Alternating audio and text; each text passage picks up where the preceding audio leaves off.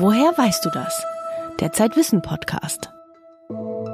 Mit Hella Kemper aus der Redaktion vom Zeitwissen Magazin.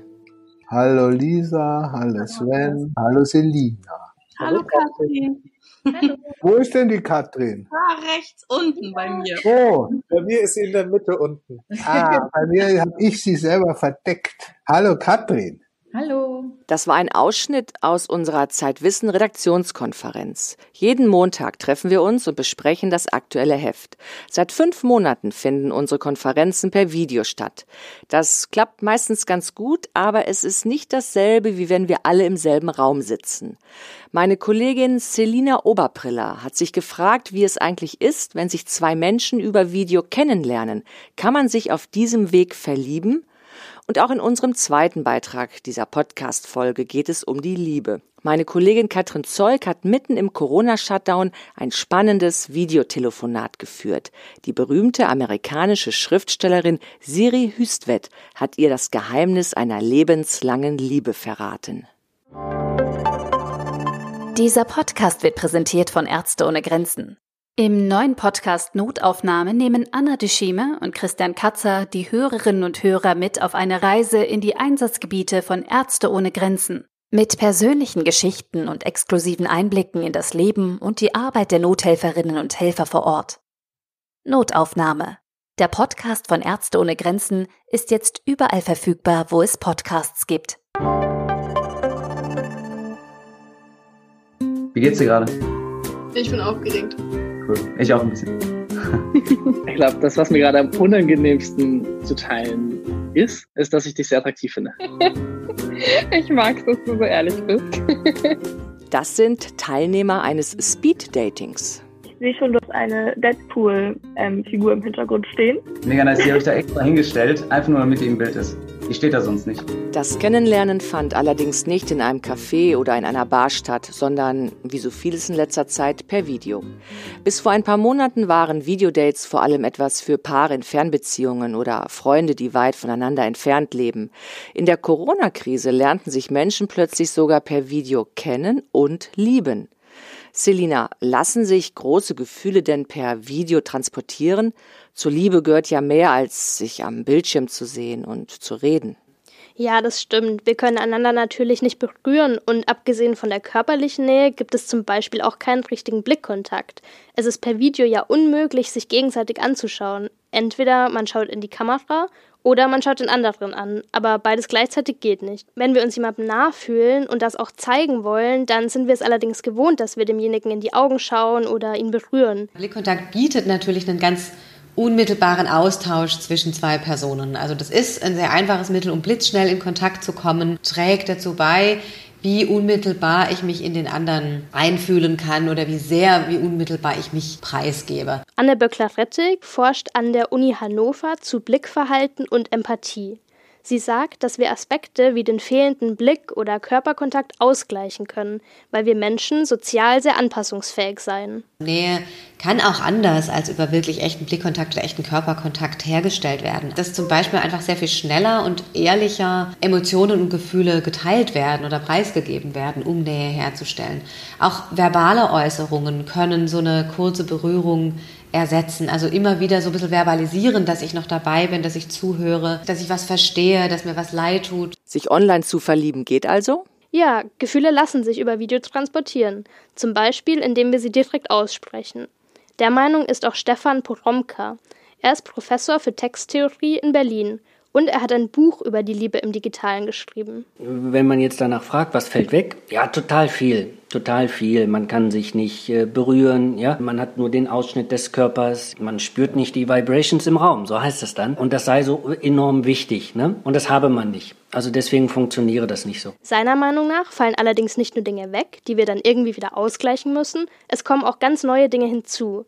Er vergleicht das mit einem anderen Medium, über das Verliebte schon seit Jahrhunderten kommunizieren und hat sich gefragt, was fällt jetzt eigentlich alles weg, wenn Liebesbriefe geschrieben werden? Total viel. Und zwar so viel, dass man denkt, ist ja irre eigentlich, ne, dass das überhaupt geht. Aber was soll das, ne? Und dann noch über die Distanz. Wer weiß, ob man noch verliebt ist, wenn der ankommt oder wenn der Rückbrief kommt und so weiter. Da fehlt zu viel. Wir wissen aber aus der Geschichte der Liebesbriefe, dass was anderes passiert, dass auf der Seite des Mediums eine bestimmte Komplexität ausdifferenziert wird. Nämlich eine Liebessprache. Und wie beim Liebesbrief kommt jetzt auch bei Videogesprächen eine neue Ebene hinzu.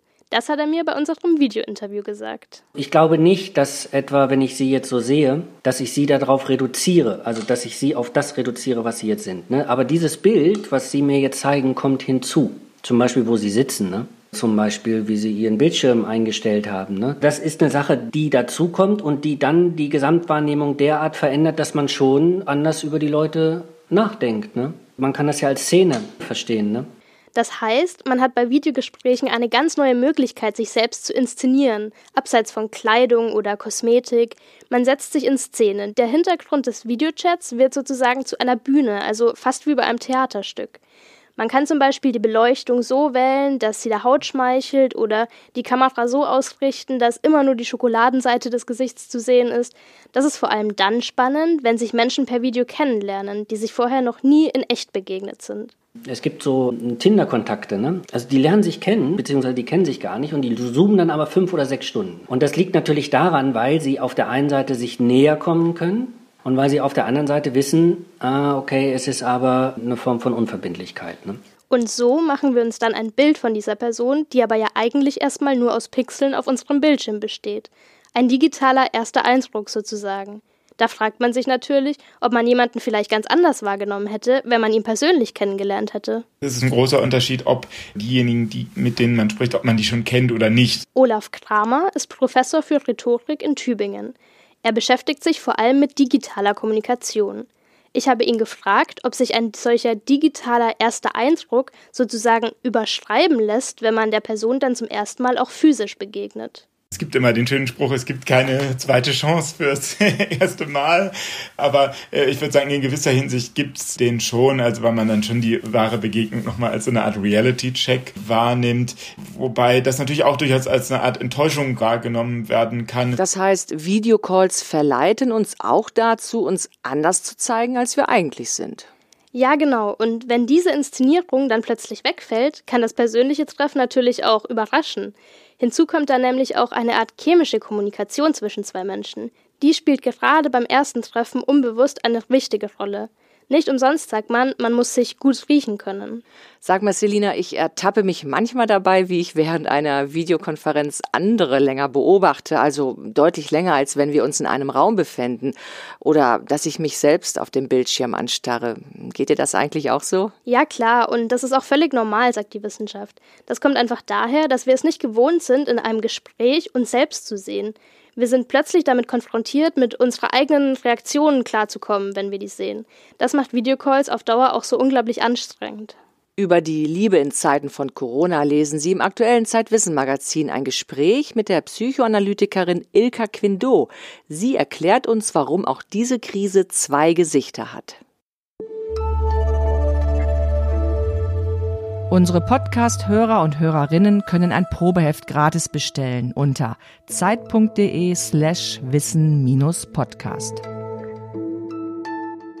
Narrative does indeed have a therapeutic value. Just a minute, I have to, I'll be right back. Paul? Hier hören wir Siri Hüstvedt, die berühmte amerikanische Schriftstellerin. Paul! Paul, in the interview with Germany. You have to answer the door. It's run twice. What are you doing? Im New Yorker Corona-Shutdown. Doorbell nightmare. No one rings the bell, you know. We're still really in lockdown here. Das war im Mai. Meine Kollegin Katrin Zeug hatte mit Siri Hüstvedt einen Videocall. Ihr habt, glaube ich, mehr als zweieinhalb Stunden lang gesprochen, Katrin. Ja, sie hat sich wirklich viel Zeit genommen. Sie war in ihrem Haus in Brooklyn, wo sie mit ihrem Mann Paul Auster wohnt, als wir unser Gespräch führten, und ich war bei mir zu Hause in Berlin. Zwischendurch ist sie mal in die Küche gegangen, weil sie da gerade eine Hühnersuppe fürs Mittagessen gekocht hat. Das klingt jetzt so, als sei Siri Hüstvedt recht nahbar. Ist sie das tatsächlich? Nicht in diesem typischen Sinne. wo es um Persönliches oder den Alltag geht. Aber ich glaube, dass für Siri Hüsfit ihre eigenen Gedanken sehr viel von ihr ausmachen und ausdrücken. Man spürt, wie wichtig ihr das Denken ist und dieses Denken, ihr Denken hat sie sehr bereitwillig mit mir geteilt. Das habe ich schon als etwas sehr Nahes empfunden. Mich hat zum Beispiel sehr beeindruckt, wie genau sie dabei jedes Wort auswählt oft mit langen Pausen und wenn es dann rauskommt, dann passt es ganz genau. Es war auch ein emotionales Gespräch, wir haben gelacht und ab und zu hatte sie auch feuchte Augen. Warum? Vor Rührung? Ich hatte das Gefühl, sie spürt das, was sie sagt, wirklich, auch wenn es um einen philosophischen Gedanken geht oder um eine Idee, die sie fasziniert oder die ihr gerade kommt. Es war, als ob sie sich von all den Worten und Gedanken, die in einem Gespräch ausgetauscht werden, wirklich berühren lässt. Sie ist jetzt 65 Jahre alt und gilt ja als sehr kluge, intellektuelle Frau. Ja, sie ist toll. Sie ist sehr belesen, kennt sich in total vielen Bereichen aus, in Literatur, Poesie, aber auch Philosophie, Physik, Hirnforschung. Und sie unterrichtet an der Uni und lässt es alles in ihre Texte einfließen. Das heißt, ihre Romane sind auch biografisch inspiriert? Ja, ihre Protagonisten sind oft Intellektuelle. Die Schauplätze sind Schauplätze ihres Lebens, zum Beispiel New York, wo sie lebt, oder Minnesota, wo sie aufgewachsen ist. Es gab schon Protagonisten mit norwegischen Wurzeln, so wie sie sie selbst hat. Aber Siri Husfeld schreibt auch Sachbücher, zum Beispiel über Zeit, Erinnerungen, über das Gedächtnis. Ein großes Thema von ihr ist der, ähm, ist der Zusammenhang von Körper und Geist. Und sie hat ein Buch über das Zittern geschrieben, das sie selbst manchmal heimsucht. Stimmt, als äh, Angela Merkel diese Zitterattacken hatte, wurde viel über Siri Hüstwets Buch Die zitternde Frau gesprochen. Äh, ist es ein autobiografisches Buch? Indirekt. Also sie versucht das Phänomen des Zitterns wissenschaftlich zu ergründen und einzukreisen.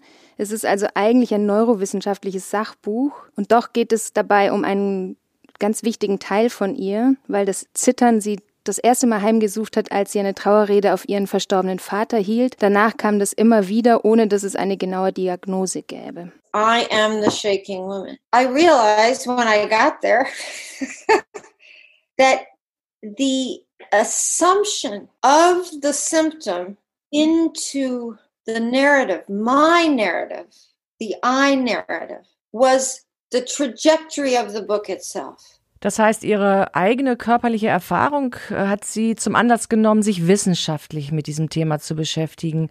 Äh, Katrin, ihr habt, glaube ich, aber auch viel über die Liebe gesprochen. Und Siri Hüstwert ist ja bekanntermaßen seit äh, fast 40 Jahren mit ihrem Mann zusammen, mit dem Autor Paul Auster. Ja, sie hat sehr weise über die Liebe geredet. Sie sagte, eine tolle Sache daran, so ein altes Paar zu sein, sei, dass man auf verschiedene Phasen der Beziehung zurückblicken könne. Ja, da fällt mir ihr Buch äh, Sommer ohne Männer ein. In dem erzählt sie, wie eine Frau von ihrem Mann verlassen wird. Ich fand es sehr beeindruckend, wie stark die Protagonistin darin mit der Situation umgeht. Nämlich, wie tut sie das? Sie zieht allein aufs Land und hat dann einen total strukturierten Tagesablauf. Morgens arbeitet sie, dann liest sie stundenlang, am Nachmittag redet sie mit ihrer Mutter oder anderen interessanten Personen in diesem kleinen Örtchen und nachts dreht sie dann durch. Wir haben darüber geredet, dass es wichtig ist, eine Struktur zu haben, die einen hält, wenn man sich seinen Gefühlen wirklich hingeben möchte. Hat dich diese Protagonistin an Siri Hüstvedt selbst erinnert? Das weiß ich nicht. Das war mir eigentlich auch gar nicht wichtig. Aber Siri Hüstvedt hat in unserem Gespräch auch über ihre eigene Beziehung geredet. I'm now in a very old, old you know relation with someone over all these years and this too is subject to both patterns and change wir haben in dem Gespräch immer wieder darüber geredet, wie wichtig und bestimmend Wiederholungen und Muster in unserem Leben sind. Siri Hüstfeld sagt, ohne Struktur und Wiederholungen würden wir im Chaos untergehen. Gleichzeitig sei es essentiell, das Eingefahrene immer wieder zu überholen und anzupassen. Und das gilt natürlich auch für die Liebe. There are surges of renewal of uh, you know a kind of falling in love again with someone else in a way because it's the person not the same you know you are not the same people that you were when you met Sie hat sogar ihre ganz eigene Theorie der Liebe, die sie mir verraten hat. Demnach gibt es zwei Modelle der romantischen Liebe. I had this idea that there were two models for romantic love, if you will. The mechanical model and the organic model. Zuerst hat sie mir das mechanische Modell erklärt. The mechanical model is like a machine and in order for the machine to function, it has to repeat identically, right? So if you think about erotic relations, you know, say the the lover runs away and then the other lover runs after and then they reunite and bang bang bang and then they do it again. In diesem Modell sind zwei Menschen in einer mechanischen Wiederholung miteinander gefangen. Sie verhalten sich immer wieder gleich. Es gibt keine Weiterentwicklung. Und wie bei einer Maschine geht irgendwann die Energie für diese Beziehung aus, weil es, wie sie sagt, kein Perpetuum mobile der Gefühle gibt. Das hieße ja, dass das organische Modell besser funktioniert? Auf jeden Fall. Im Unterschied zum mechanischen Modell ist das organische so lebendig wie ein Baum.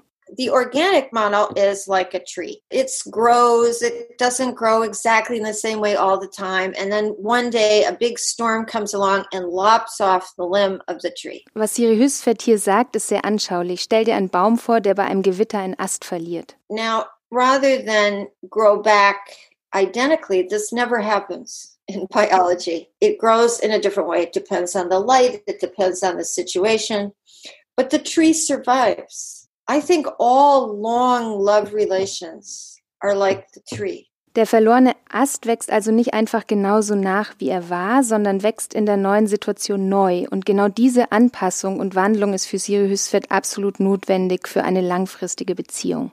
And, you know, in order for there to be this ongoing identity, if you will, of the couple in this case, there has to be an evolving, shifting accommodation of the other and change. Gilt das nur für Paarbeziehungen? Nein, das gilt eigentlich für alles. Alles muss sich weiterentwickeln und eigentlich geht es auch gar nicht anders. Sirius Tvet sagt, selbst wenn alles gleich bleibt, die Worte eines Buches zum Beispiel oder eine Routine, dann ist es doch jedes Mal anders, weil sich der Leser, die Umgebung, die Zeit verändert haben. Es gibt keine identischen Wiederholungen nach Siri Hüstvedt. Siri Hüstvedts Mutter ist letztes Jahr gestorben mit 96 Jahren und Hüstvedt saß an ihrer Seite. Jetzt schreibt sie an einem Essay über ihre Mutter. Ja, Siri Hüsfeld hat sehr liebevoll von ihrer Mutter erzählt. Ich glaube, das muss eine tolle Frau gewesen sein, die das Leben geliebt hat und die kleinen Dinge darin immer genießen konnte.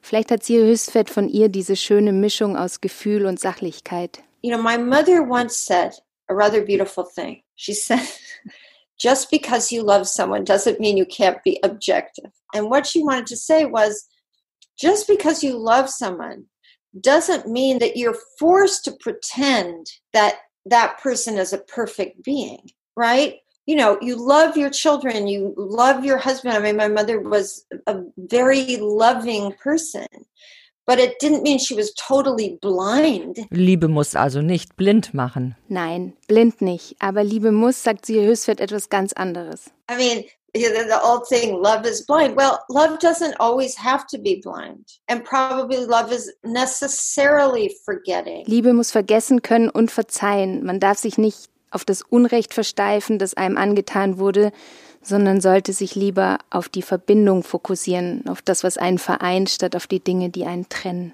Katrin, ihr habt ja auch über die Macht der Zeit und der Erinnerungen gesprochen. Warum für die amerikanische Autorin die deutsche Sprache eine große Rolle spielt, wie bei Hölderlin oder Celan, wo der Klang der Worte den Schmerz transportiert, das lesen Sie in der aktuellen Ausgabe des Zeitwissen Magazins. Dort finden Sie das ganze Gespräch von Katrin Zeug mit Siri Hüstvedt.